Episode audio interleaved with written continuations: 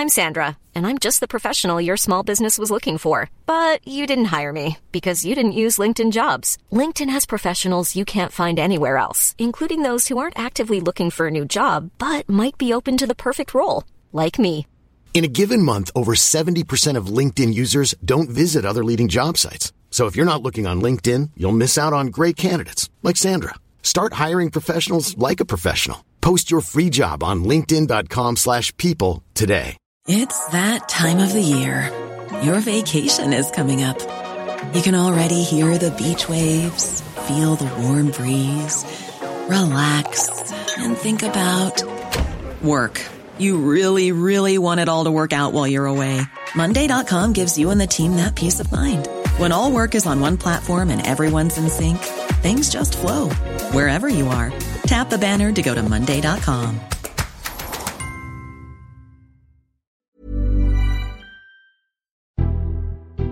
this is the Red Box Podcast. I'm Matt Chorley and I'm very hot. Coming up today, citizens' advice. How are you coping with the cost of living crisis? What's it like on the front line of people who just don't know where to turn? Uh, we've been speaking to citizens' advice advisors from right across the country, sharing some pretty harrowing stories, I have to say, of uh, people struggling to make ends meet, but also offering some practical tips that uh, maybe everyone could use. Uh, so that's coming up as our big thing on the podcast in just a moment. Before that, though, as ever, it's the columnists. The Columnists on Times Radio. Yes, it's that time of the morning. We always pick over the news. Normally with uh, Knight at the Marriott, but no James Marriott today. We have got India Knight. Hello, India. Good morning. And for the New Statesman, we've got Rachel Cunliffe. Hello, Rachel. How are you? both? I hope you're doing all right. I hope you're doing all right. Uh, isn't it hot? so there's been a discussion. Stig Abell from Times Radio Breakfast was wearing shorts and flip flops in the office, or sliders as they're now apparently called. Is that acceptable behaviour, India? I'm not sure about in the office. I mean, if he can tunnel into the studio and tunnel out again without being seen, then yes. but also, presumably, there's air conditioning in the office, isn't there? Yeah, there In is. the- Yeah, yeah. yeah. So no, I think that's a bit unnecessary. it's feet. My issue is mostly feet. Yes, no, My I agree. I, that's where I because I was thinking because it's gonna be so hot tomorrow. I might I might wear shorts tomorrow, but I'll wear trainers. I'm not coming in with my toes out. Nobody wants Or that. have a pedicure. I think men are far too shy about having pedicures, and I kind of think in this weather they ought to be compulsory because men think of their feet as sort of paws, you know. they look like paws, and they never do. They never kind of look after them. Women make an effort with their feet, and most women have nice feet, or even if they don't have nice feet, are able to make them look nice. But men just don't care, and men's feet. I've never had a pedicure. Maybe Oh, you should Maybe it should be your really heat wave nice. treat. I don't really like people touching my toes or feet generally. you're ticklish. Yeah, really it's very ticklish. relaxing. I find it quite stressful. I mean, even So you even can- on occasions when I've had a massage, I get the giggles. Rachel, where do you stand on? How do you dress for a heat wave? Uh, so I, I'm I, I'm with India. I think men in shorts is completely fine for the office as long as they're you know smart work shorts. My my husband who uh, has uh, 17 pairs of red trousers also has four different pairs of, of shorts in various shades of red, pink, purple, raspberry. Um, so I think the shorts aspect is is fine, but I'm I'm definitely with with India on on feet and with flip flops. I will wear open toed sandals in the office if I've had a pedicure, at the very least, painted my toenails, and it's a bit, it's a bit fun and it's a bit nice. Flip flops, I just don't- think are acceptable. Well, I don't think they're acceptable anywhere, certainly not in the office. But I do also think that a certain amount of flexibility when it comes to going out in temperatures that are hotter than parts of Africa at the moment, you kind of have to just let people do whatever it is that they need to to not kind of physically boil over and faint Mm. from from heat stroke. But if the if the office is air conditioned, there is no excuse. Although you have, I think the pandemic has helped with this, particularly men not having to wear a suit and a tie all the time uh, in a work setting and being slightly more flexible. I think that I think maybe the pandemic has has slightly helped with that, and it's all for the better. Although I did buy myself a new linen suit this week, so I'm, I'm, I'm literally contradicting myself. Mm. I think man-made fabrics, linen is very good. You see, man-made fabrics make people sweat. Yeah, and that's not good. I mean, you you know, you're sweating enough anyway. You don't want a kind of extra layer of plasticky sweat. Knows? I never quite know where these conversations are going to go. Let's talk about um, people. Well, Westminster's like the last place where every literally everyone still wears a suit and a tie all the time. We won't talk about Keir Starmer with Star Wars because they're children's films and we don't get to talk about them. But he did focus on the economy yesterday. To some extent, Rachel, um, when we were doing on PMQ's uh, Unpacked yesterday, it was like you can't really talk about the Northern Ireland Protocol because Labour don't really like talking about Brexit. They don't really want to get embroiled in, in the Rwanda issue either. But the New Statesman this week has sort of an in-depth look at the state of the economy. Yeah, it's our it's our cover story, the the sick man of Europe uh, again, and I'm going to do something quite rare for me. I'm going to defend Keir Starmer's PMQ's performance because I think that was actually quite a smart call. As as you say, Brexit is a bit of a thorny issue for them. They really didn't want to step into the, the trap that the government set on on Rwanda and, and saying, yes, it's, it's absolutely fine that European judges stopped British elected politicians from doing what they tended to. And, and we can talk about the validity of that argument later or just ignore it completely. Um, but the next election is not going to be fought on eight people on a flight to Rwanda. It's going to be fought on the, the cost of living crisis. Uh, and our cover story this week uh, that's out today points out that uh, the OECD expects Britain's economy to perform worse than any other developed country except for Russia, which obviously is, is hit by sanctions at the moment. And that productivity growth over the last two decades has been so slow that wages are about the same, uh, expected to be about the same in 2025 as they were in 2008. So two lost decades of growth. And if we're not careful, we are on the road to basically becoming Italy, but without the nice weather. Although, as you've said, we, we do have the nice weather today. So for about three days a year, we're Italy, uh, and the rest we're, we're Italy without the nice weather. And that is the kind of thing that people are going to notice when they come to, to vote. Like, why, why is it that my costs are so high? Why is it that my energy bills have shot up and my food bills have shot up, uh, and yet my job isn't paying me anymore if I've even got a job. Like, these are the things that people care about rather than how many people we're deporting to where. Do you think? I think I think it's an, your your point about how this is the stuff that people actually care about. We're going to talk about that in a bit when we speak to Citizens Advice as well. But um, there is a question because when we were we were talking about Keir Starmer earlier this week and speaking to members of the Shadow Cabinet, and they don't know. I just don't know how you sum up what his big idea is. One of the things that kept coming up is that everyone in currently the top of the Labour Party is talking about the word growth. Growth should be the word. And my my slight criticism of that is I'm not sure normal people know what that means. But uh, I suppose there's one thing for Keir Starmer to diagnose the problems, but they also need to come up with some eye-catching, plausible solutions, don't they? Otherwise, they end up in this sort of Ed Miliband territory of just like tutting and saying, "We see how much that is." Yeah, and I think that is a, a, a real problem for Labour. Uh, one of the things that they've talked about is the windfall tax on energy companies, which is a relatively small amount of money, but is a Labour policy that the, the Tories resisted and resisted and resisted and then adopted under a different name. I think the refusal from the the Treasury and the, the Chancellor to borrow money, uh, even even when interest rates are very low, and to invest in in infrastructure uh, and just invest in in getting some of our public services working again. That I think is the ideological point. And the, the, the gamble for Labour is that people have got sick of talking about we need to balance the books and be responsible, uh, which is obviously the the Cameron and Osborne line yeah. that we've had for the last decade. We, we, we need to spend within our means and, and, and all that. And actually people are like, no, we need a country that, that functions. Let's borrow some more money and work it out afterwards. And I, I guess the gamble is, are, are, they right that people don't care about financial uh, sort of stability and responsibility quite as much as they did because they can see that everything is crumbling? But also, um, India, it's a slightly trickier. Now the Tories have found the, the, the magic money tree. Rishi Sunak's popularity is based entirely on finding money uh, endlessly them attacking Labour for doing the same thing is going to be much harder, isn't it? You know, the the the, the economic difference between the Tories and Labour is pretty slim, really, at the moment. Yeah, absolutely. And I think the difficulty is that I agree, actually, that it was right for um, Keir Starmer to go on the uh, economy yesterday at PMQs. The problem is he's saying stuff that everybody knows, everybody is aware of the fact that we are, you know, the, the whole country feels broken. It feels like we're we're we're we're in a pond with a rapidly deflating life jacket and kind of no means of getting to shore from any side. Um, so until he starts offering, until Labour starts offering really concrete solutions and a kind of a, an easily digestible and comprehensible plan, they both seem as bad as each other. I mean, of course they aren't, but the, the, the impression I think that the public get is that everybody's floundering, nobody's got a clue.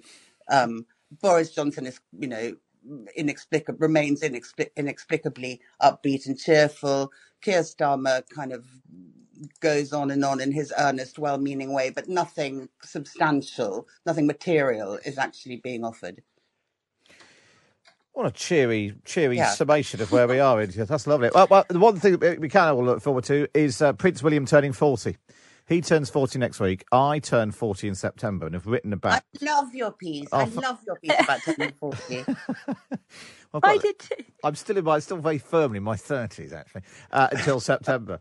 Um, yeah, so basically they asked me to write a piece of- comparing our lives, and it turned out it was probably more similar than I was expecting. Obviously, without the palaces in my in, in my case. Go on, Rachel. I was just going to say that the, the main takeaway I got from, from reading your piece and the comparisons is that your life sounds so much more fun than his. So Yes, and I, I, that is basically the sort of th- the thread that runs through it. And although um, I'm not sure I sort of hammered the point home because I'm not be too, you know, but yeah, it's clearly, clearly being being the heir to the throne is a miserable old. I mean, you know, it's very comfortable, and lots of other people have, it, you know, I know, I know, lots of other people have a tough time and all that, but it's not a lot of fun, is it? It- Basically, not being able to say what you think uh, about anything, go where you want. He was even stopped going. Well, once I started digging into, it, he was even stopped like having a gap year. Uh, you couldn't do loads of things he wanted. So yeah, I agree. I am better than Prince William. I think that's what we, is that, is that we've agreed. do you do you feel do you feel that turning 40 represents turning a corner do you feel do you have a sense of oldness because when i turned 40 a very long time ago my ex-husband and i had a party hired a nightclub and had a party and sent out invitations calling the party the last disco because we thought we were so old we'd never ever danced i mean it's insane but I, we genuinely believed in the moment that we were becoming that was it. we- Yeah, yeah. so decrepit and ancient that that was you know the last hurrah and obviously that was mad but we felt it at the time. Do you feel like that, or do No, you feel not really. I mean, part, partly. Well, I am. Ha- I am having a party, but it's in a sort of a hotel function room rather than a nightclub.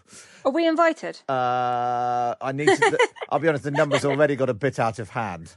Um, uh, but actually, without, but, but my wife is a bit older, than, a bit older than me. So her reaching other landmarks before me means that it, you know it, it feels less dramatic. Maybe I think that probably makes a difference. So well, you know, the world hasn't stopped turning. Should we, we still, you know, go out, have parties and all that. But Nothing. unlike For- unlike Prince William, I'm not going to get a five pound coin with my face on, um, which I think is very unfair. It's very unfair. I'm I'm sure there were I'm sure there were sites that will design one for you.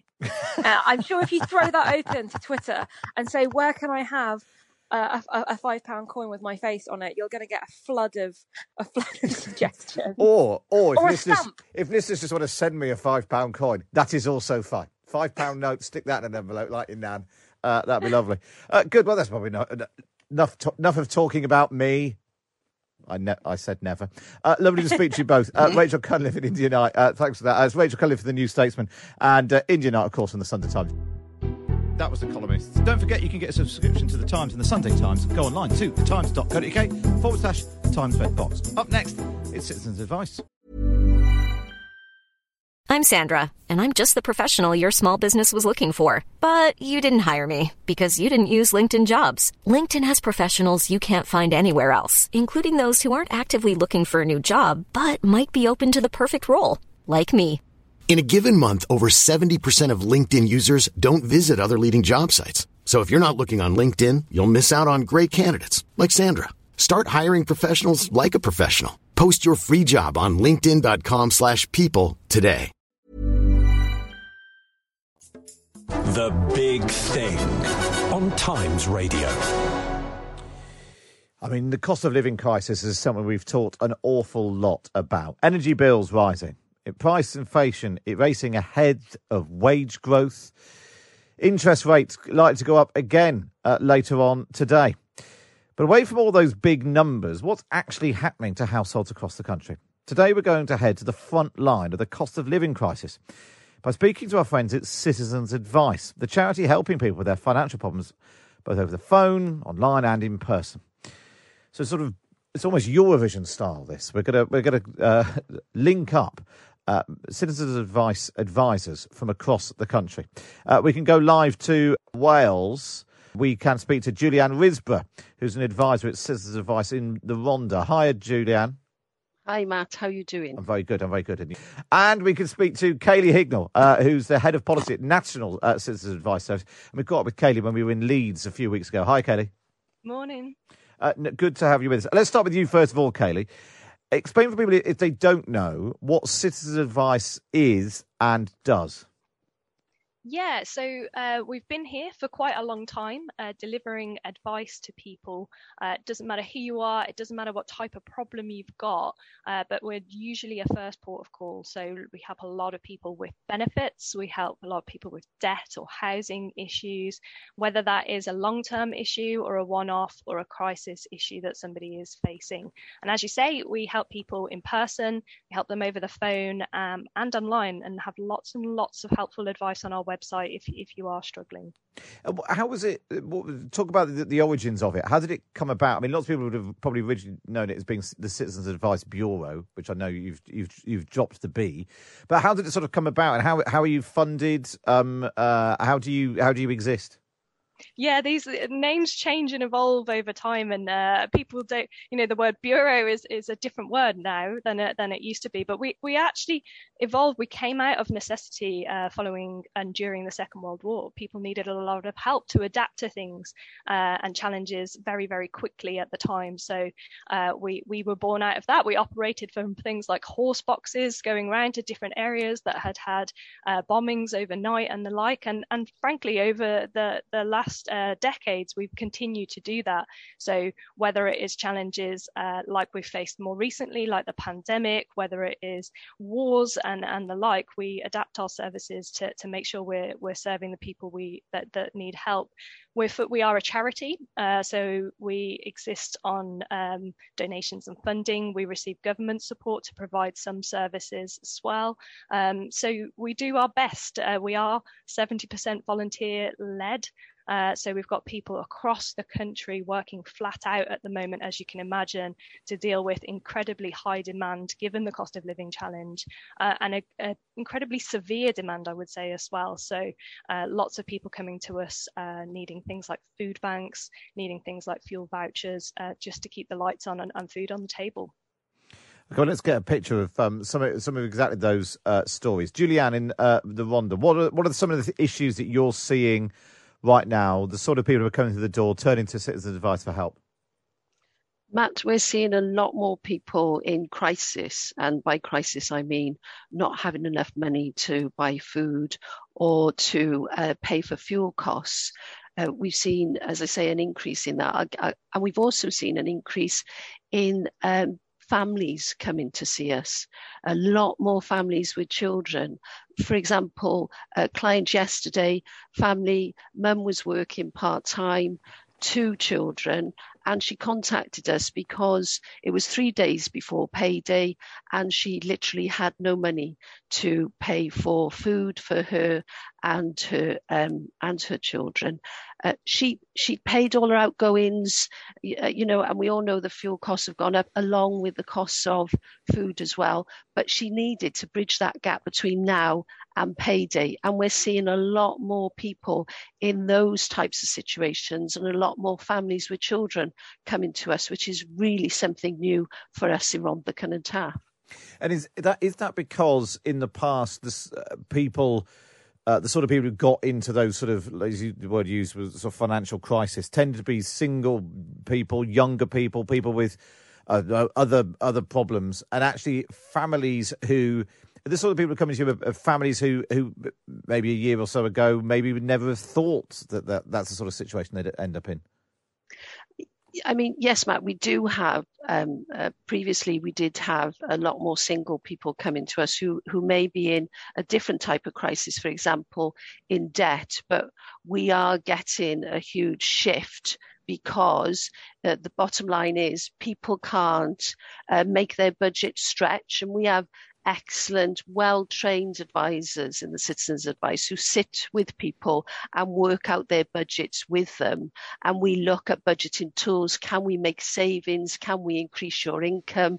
Can we do anything to make that budget stretch? And unfortunately, what we're seeing a lot more of is that we just can't make that budget stretch because everything has gone up so much in terms of the cost of petrol, the cost of food, the cost of energy prices. So we're looking to other sources of help. For example, charities. We're looking to charitable organisations for grants. Uh, we're looking to councils for help. So we're using as much as we possibly can to try to support people uh, that are struggling at this time. But as I say, if your budget can't stretch and won't stretch, then, there's a limit to what we can do. But we're trying our best. Uh, that's the picture in Rhondda. What about in Blackpool, Tracy? Are you seeing a, a, sort of shift in the demographic of the people who are coming to you for help? Hi, Matt. Yeah, we, we definitely are seeing that. Um, one of the things that's really struck me recently is there's been a real change in the, the type of people who are accessing our service. In Blackpool, we've always had a number of people who've come to us because they're struggling financially. I think it's you know it, it's part of being a coastal town and, and, and having high levels of deprivation. But something that's really struck me recently is we, um, towards the end of May, we had an email from a nurse who couldn't afford to fill up her car with fuel to actually get to work. And I think that gives a little bit of an idea of, of just the kind of things that people are facing at the moment in the way that Julianne is seeing in, in the Rhondda. You know, we, we, have seen a real change in people coming to us, people who are in work, who are struggling because I think that it's almost been like the perfect storm for some people who have worked throughout the pandemic. So they've maybe not had the opportunities like other people to, to work from home and maybe make some cost savings. And now they're in a position where we've got the cost of living crisis, where they're seeing the, the increases that Julianne has, has just talked about. And they've got no financial resilience. So actually, where they've maybe, you know, got a, a bill that's that's um, you know higher than it's been before, or they, they've you know maybe had to get a boiler fixed or something like that. They just haven't got the ability there with, within their income to, to be able to afford things day to day. And I think that is something that is a real difference for a lot of the people who are, who are coming to our service at the moment.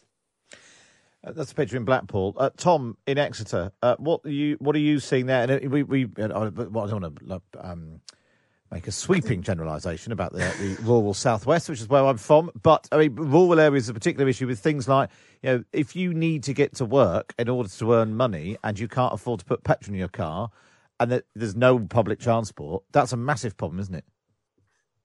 Absolutely, and I think the, the rural southwest is a really interesting kind of example, picking up from Blackpool as well. That we're well aware of some of the sort of holiday hotspots in Cornwall historically, and some of the issues around many people who didn't live there um, and you worked there would come in, you know, to do holiday lets and changeovers. Obviously, the pandemic slightly changed the rural southwest in many ways, and a lot of properties were bought, and there's a lot of people who now will commute 30, 40 miles potentially for a job.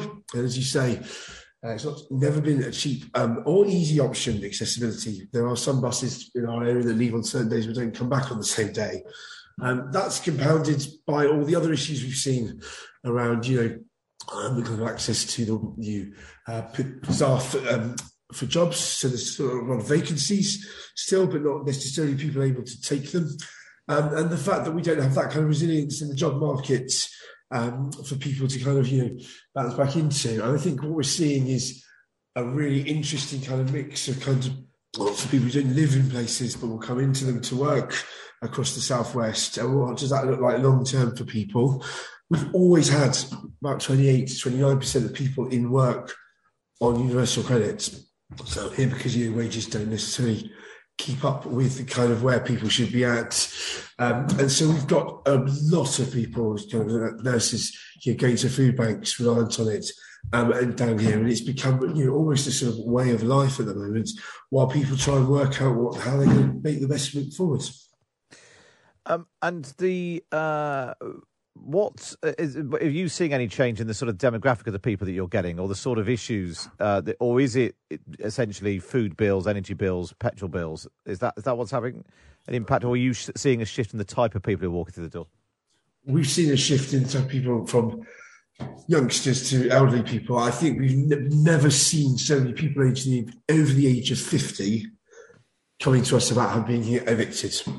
So I think the Section 21 kind of housing mechanism allowed people who thought, I've been renting this property maybe for a number of years to somebody who lives locally, I could perhaps renovate this and put it on either Airbnb or perhaps do some more short term lets or perhaps just bump the price up.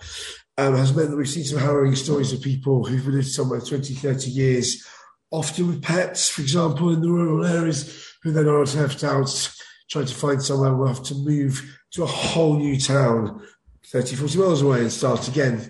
Um, and actually, it's a real concern. Um, our kind of housing private rental market has never been a particularly strong um, uh, sector to help locals. And obviously, through the, Section 21 process, a lot of people took advantage perhaps of the market forces to cash in, and has left local people really high and dry. That's a really interesting, and it's probably not one of those topics that we don't uh, talk about uh, uh, enough. Um, somebody's just texted in, and you know it's always good that people are engaged in what we're talking about. Somebody's texted, no name on it. I wonder if some, not all of those financially struggling, are victims of the must-have now climate we have been through and not saved anything for bad times. Is there is there a, a cultural problem that we we don't have a have a, a, tradition maybe of putting a bit aside each month? You know, the rainy day, the hole in the roof, the boiler that breaks, or are the people who are coming in? They've done that, but they've they've they've had all their rainy days. They've burnt through those savings, and that's why they're now in those um, issues. Uh, Julianne, first of all, in Rhondda. Yeah, Matt, I would agree with that. Is as you've just said, it's very difficult to save if you're on a limited budget to start with. If you do have any savings, and for example, it only takes one thing to go wrong, your washing machine breaks, and to try to get that replaced or repaired could could and does take your savings. Uh, you know, for example, also if you've got a car and the car breaks down and you need the car for work. So it's not necessarily always a culture of you haven't saved any money, it's your fault. Those those people that are coming to us in, in lots of circumstances have had savings and and had to sit and have had, had rainy days and use those savings, and that's why they're coming to us now to look for the support um, for their daily living costs.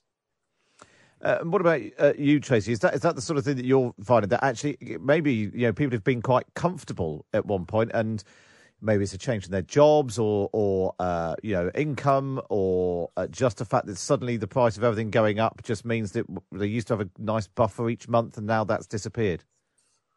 I think that's unlikely for our client, our uh, people in Blackpool. To be honest with you, it is it's much more around people who really can't afford things. So you know, we have a lot of people who can't afford to to own a car um, in the area that we work, and, and you know, a lot more people who are not really um, living kind of a, a, luxury life at all, um, really struggling and have been struggling for quite a long time to, to make ends meet. Um, I think also we, like I said before, we have seen a real shift in, in the demographic. So we've seen a lot more people who are in work who are struggling. And I think it's very difficult for, for people to save and to have a, a, a, any kind of buffer. I think sometimes you know, when we look at it through maybe our own eyes, we can't, can't always understand how that isn't possible for people. But when you're living kind of week to week or, or you know, month to month with, with your income, and often going into overdraft just to pay mm. basic bills um, like council tax or your energy bills, really difficult to have been in any, any kind of position. And also, I think one of the things that we're really conscious of is the effect this has on people's mental health as well because again, you know, like Juliana's detailed, we, we see families who uh, can't afford to put food on the table. In fact, we had um, one um, person who came to us who had two children, 12 and 8, and actually her children were voting every evening whether they had a meal or they put the heating on. And this was back in February. And that was, you know, something that it, it's so alien, I think, for so many people to really understand the impact that that has on that parent, on those children, on that family as a whole. And those are the kind of circumstances that we're seeing, and it isn't unusual for people to be living in that way um, in Blackpool at the moment. that's that's extraordinary. That sort of story. I, I suppose what's so important about um, having you to tell that story, Tracy, is that sometimes things like choosing between heating and eating is just a sort of is it's it's get overused as a sort of cliche. Do you forget what that really means in in practice? Um, Kaylee, uh, bring you together. Um, let's join some of the dots on this a little bit in terms of the these these individual stories obviously being re- replicated right across the country. Do you have a sense of how many more people are coming to Citizens Advice? Uh, how how many more of these cases um, you'll see, sort yeah, of nationally? Yeah, across across the country, we're we're breaking unwelcome records in relation to the numbers of people who need our help. And I, I think what's interesting as well is it, it's not just the numbers; it's the type of help, as we, have talked about today. The the issues that people need um, help with are more complex, they're more acute and more urgent. Uh, so not only are you dealing with um, a creditor, for example, and how you get to a good payment plan, you're at the same time also having to think about that food bank referral for at least to at least stave off the problem of, of not having food in in the cupboards. What we're also seeing, you know, we've just talked about like the level of income that people have back in 2019, when we were looking at our data, we could see just around a third of people who we helped with debt didn't have sufficient income to uh, to cover their basic costs. Uh, you know, these are costs that are, are, minimal costs, not extravagant in any way. Food, um, heating, electricity, all of those kind of things. What we can see now when we look at it is that is near nearer to half of the people that we help uh, who are already in debt, and for some groups as well. So those who are self-employed, it's worse again. Um, and shockingly, when we look at uh, how many people we're helping with things like food banks. You know, we're helping 700 people a day at the moment to access food banks. That's a 300 people per day increase on the same time last year. So there's huge scale and breadth um, of the issues that, that people are, are facing um, at the moment right across the, the nation. Wow, I mean, it's huge. That is, it is massive, and the, the numbers, the numbers are mind-boggling. And then when you think, well, each one of those stories is, is like the ones that Tom and Julianne and Tracy have just been talking about.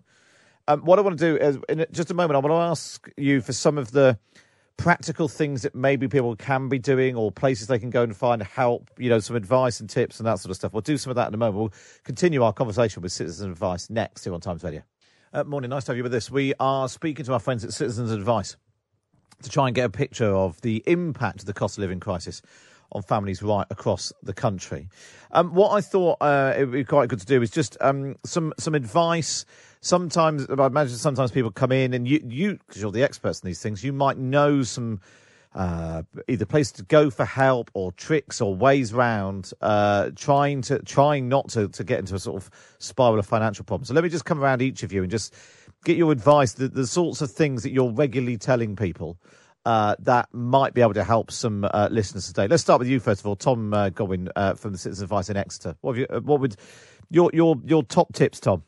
I mean, it, was, it would be to say that whatever situation you're in, however many pieces of a post you've not opened yet, how much you've buried your head in the sand, there's nothing our advisors haven't seen that they can't help you with and they're going to judge you on.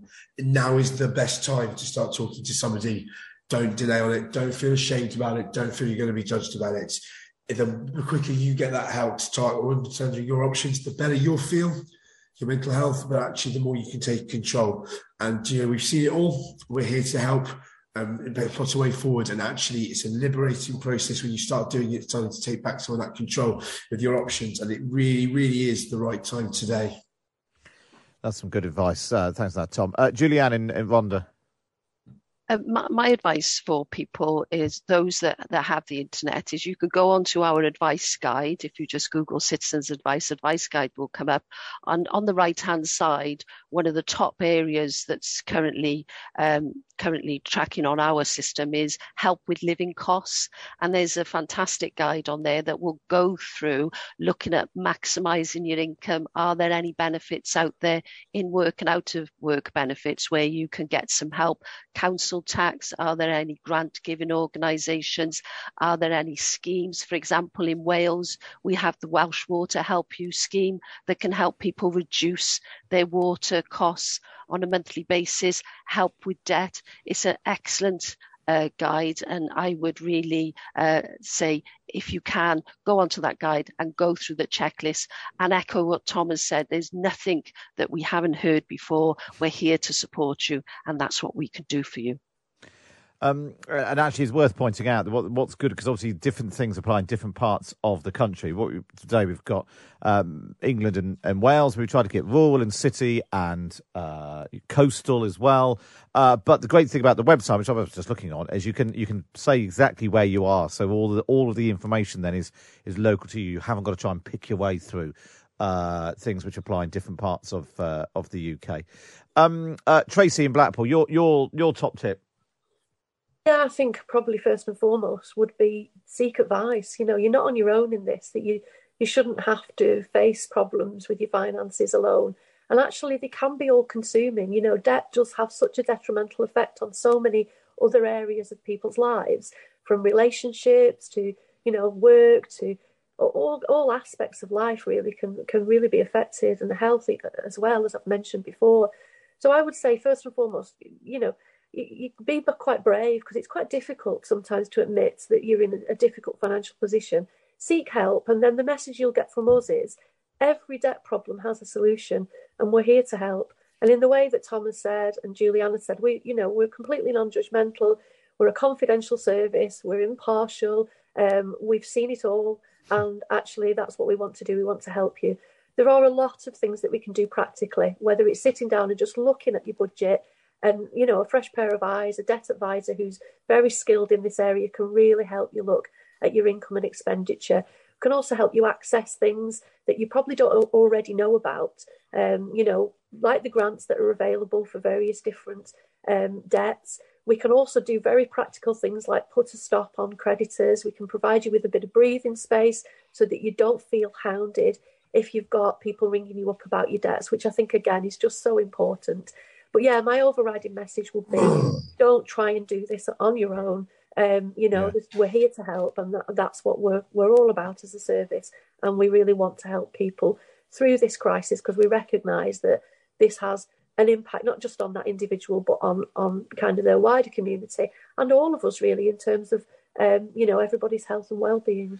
And I suppose as well, socially, we have such a hang up of talking about money not talking about how much you earn, how much you've spent. You know, it's a, it's, a, it's such a sort of weird taboo. But I suppose the, sometimes it can be difficult to discuss it with friends and family. But if you go and see someone you don't know uh, and just work through the numbers, and there's not all that sort of oh, has got more money than me, less money than me, can't afford to do that. You know, which socially that's such a such a awkward thing sometimes. That actually going and seeing someone you just don't know who can just work through it uh, is. Uh, is a really, you know, that that's part of the value of it. Uh, just finally, uh, Kaylee, in terms of the sort of national policy, is mm. there something that Citizens Advice would like to see national governments doing, whether that's you know Westminster or Cardiff or Edinburgh or, or Belfast, that would that would alleviate, you know, the, the, the, where you're seeing the same thing again and again and again and again, uh, which actually could be addressed at a national level.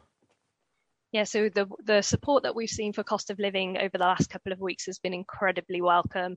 It ne- needed to happen now, not in the winter. It needed to be through the benefit system, and, and it is coming. And we're keeping such a close eye on that at the moment to make it's getting make sure it's getting to the right people uh, and make sure it's sufficient.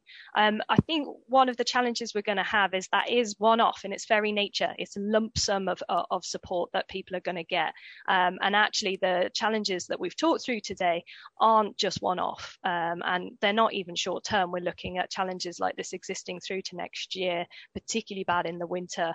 Uh, so we, we are asking government to stand ready to intervene again um, if necessary uh, come the winter for, for people to, to make sure that we can, you know, as we said, keep the lights on, get food on the table, not leaving people in those horrible, horrible situations that we've heard about having to, you know, vote on food, food or bath yeah. or uh, you know, we see people day in day out as well who can't um, afford to top up their prepayment meters, so they're just effectively disconnected. People who have disabilities, in particular, where they face additional costs, where we would like focus time and attention, particularly when we're seeing quite a lot of delays in payments there as well.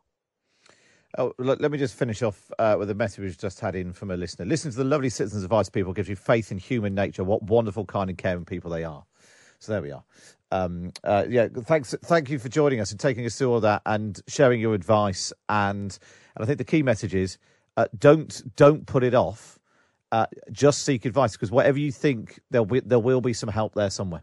Uh, it's really good to speak to you. That was uh, Kaylee Hignell, uh, Head of Policy at the National Citizens Advice.